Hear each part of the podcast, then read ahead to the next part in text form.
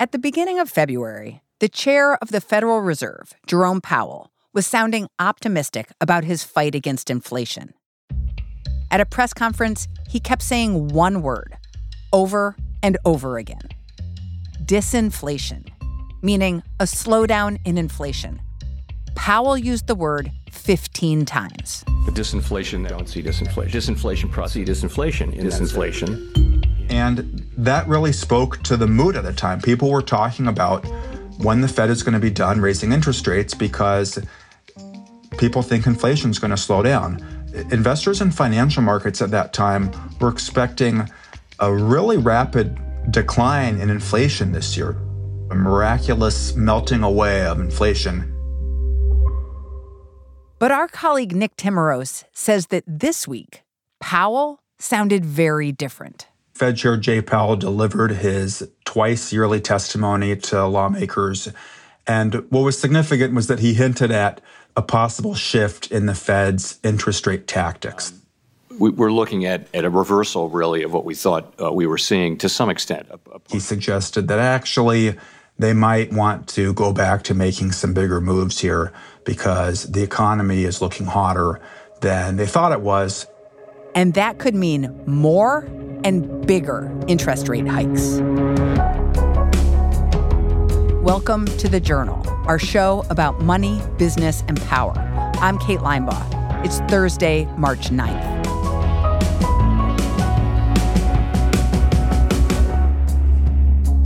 Coming up on the show, why the Fed could jack up interest rates to their highest level in 20 years.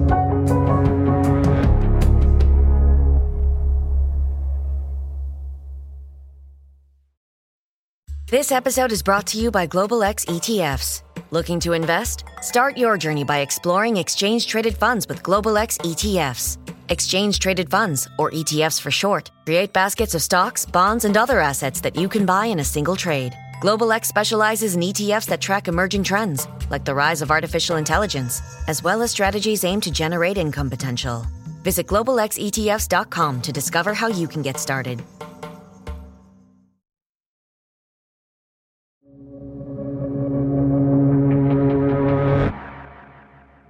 There's a funny thing about the Fed right now. They're actually rooting for a weaker economy. There's a paradox there where bad news is good news or good news is bad news. That when inflation's high and the Fed's raising interest rates, the whole point of the exercise is to cool down the economy. And late last year, the Fed thought they were seeing the economy cool down. There were signs that consumer spending was coming off the boil. Hours worked was declining. When when companies decide maybe they don't need as many workers before they fire people they cut hours. So you could tell a story around the end of last year that said all right all of these interest rate increases are beginning to have some effect. The economy's slowing down and that's what the fed wanted to see. So they look at this economic data coming in that shows that the economy is slowing down and it's like a relief. And it's a relief for everybody because finally inflation appears not to be this massive threat anymore. That's right. And if you looked at the inflation data around the, the turn of the year, the inflation data was also getting better. Goods prices, gas prices, which contributed a lot to inflation through the middle of last year, those were beginning to come down. There were signs, and there still are signs, that rents, which are a really important part of inflation, are going to come down. And so the Fed could begin to tell a story that inflation was actually getting better. And if inflation was getting better, maybe the Fed could stop its massive interest rate hikes. Powell and really other Fed officials, more than Powell, began to talk about the idea of finding a place to pause, a resting spot for interest rate increases. They were slowing down, and maybe after that you can stop. Then came February. And what happened in February? We get the employment report for January, and it's sizzling hot. Economists had expected the economy to add about 200,000 jobs in January. Instead, it added 500,000 jobs. This was a shock. So what we're learning now is just that the economy coming out of this pandemic, it's quite different from what anybody thought it was going to be. It's very strong. You know, I call it the honey badger labor market. This is a labor market that just can't be slowed down. What do you know about honey badgers? Well, I forget what the meme was. Uh, the the the the honey badger don't give a damn or something. Honey badger don't care. I see. So the economy is like you do whatever you want with your interest rates. We're cruising along. This is just a job market that can't be slowed down. But the Fed has been raising rates rapidly for almost a year to slow down the economy. So why isn't that working? So there are a few reasons. One is that household and business balance sheets are in a lot better shape. They are more resilient now to higher interest rates. People have this excess savings, as it's called, you know, the money that they saved either because of stimulus payments or because they just weren't going out and spending money the way they otherwise would have during the pandemic.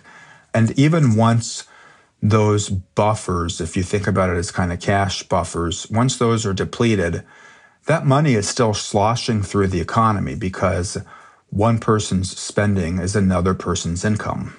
On top of that, you have gas prices that have fallen since last summer. So that's putting more money in people's pockets to spend on other items. So they're feeling better, they're able to spend more.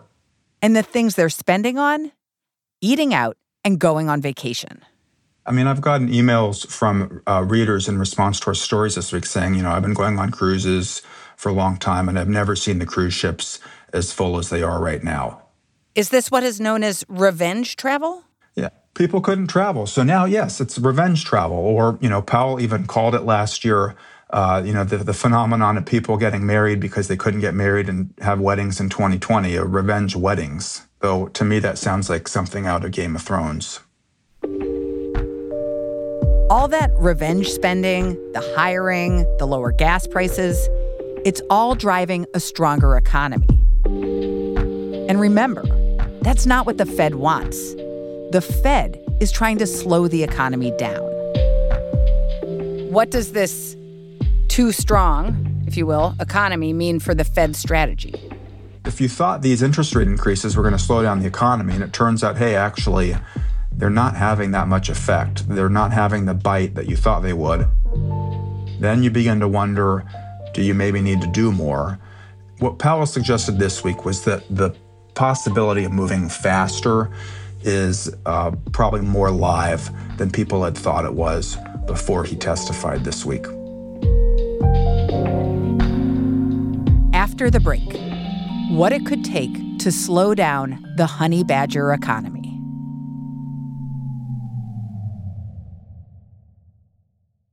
This episode is brought to you by Indeed. We're driven by the search for better, but when it comes to hiring, the best way to search for a candidate isn't to search at all. Don't search, match with Indeed. Use Indeed for scheduling, screening, and messaging so you can connect with candidates faster. Listeners of this show will get a $75 sponsored job credit to get your jobs more visibility at Indeed.com slash journal. Terms and conditions apply. This episode is brought to you by Mercury. There's an art to making the complex feel simple. Everything should be in sync so that even the smallest part serves a bigger purpose.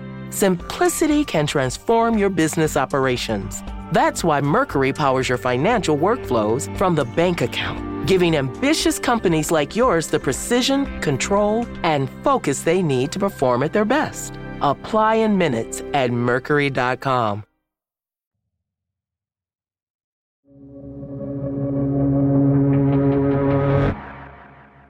Earlier this week, when Powell appeared on Capitol Hill to answer lawmakers' questions, he delivered the surprising news.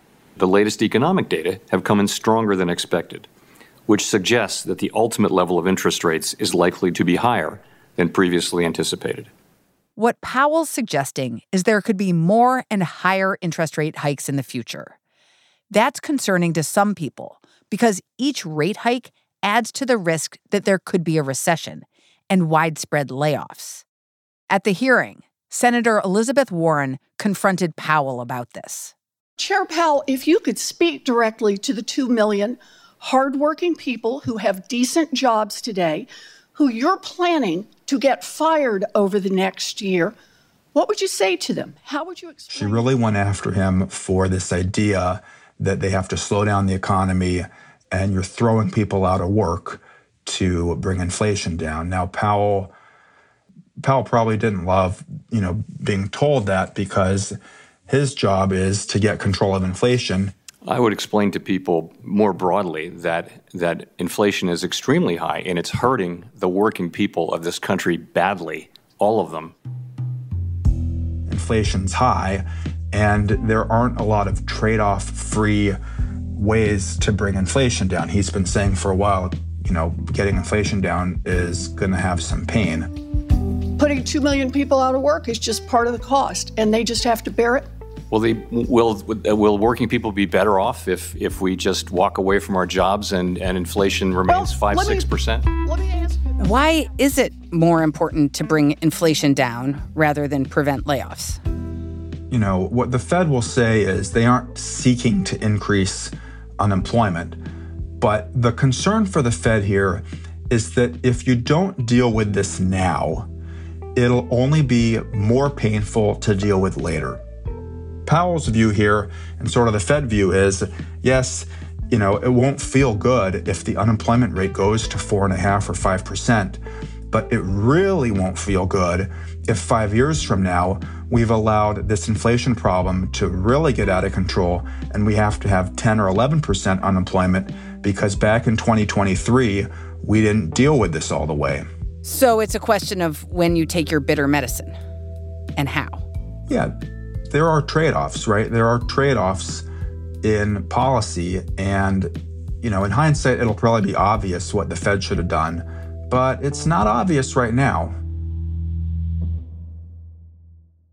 The Fed's next chance to try to slow inflation comes later this month.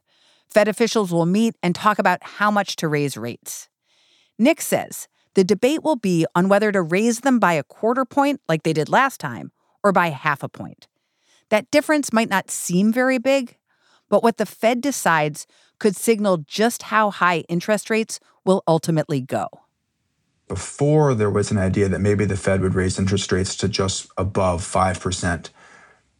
Now investors are beginning to anticipate gee, what if the Fed has to raise interest rates closer to 6%? And that's a pretty high level. You know, that's higher than we've seen in 22 years. What would the impact of interest rates at 6% mean for consumers, for, for everyday people, and for businesses? It means that the cost to borrow is going to go up. Your auto loan payment, your credit card, if you're buying a new house right now, mortgage rates are back above 7%. If the Fed keeps raising interest rates, we could get back to mortgage rates at 8%. We haven't been there since the year 2000. So th- that would have a bite. Why has inflation become such a persistent problem for the Fed? It feels like every time we have you on, we're just talking about can we get inflation under control? Well, initially, the thinking was that inflation was being driven higher by these supply chain bottlenecks. And once you fix the supply chain bottlenecks, then prices would come down. And the the bottlenecks are still there, but they're not as severe as they were, and inflation's still high. And so it's leading more economists to suggest that the only way out of this is a recession. I think the challenge is that it's very difficult to get the timing of these things right. I think about, you know, the Fed raising interest rates here like hitting that glass ketchup bottle. You keep hitting it, you keep hitting it, and nothing comes out. And then you hit it once and everything comes out, right? Yeah. Everything weakens at once. On your shirt. Recessions, it's all over your tie. Recessions can be like that. Once a recession starts, these dynamics just get unleashed through the economy where, you know, companies are hiring, hiring, hiring, and then they're firing. Do you think the next time we have you on, we'll be talking about a recession? You know, I did this story this week where I quoted an economist who said, a lot of economists have been predicting a recession in six months. And he said, in six months' time, people will still be predicting a recession in six months.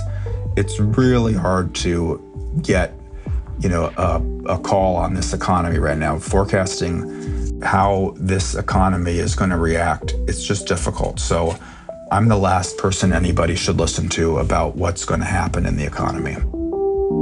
Sadly, you are the person they're listening to. Well, we write about what's happening, but we, we try not to get into the forecasting business. There are plenty of other people to do that. Awesome, Nick. Thanks so much. Thank you, Kate.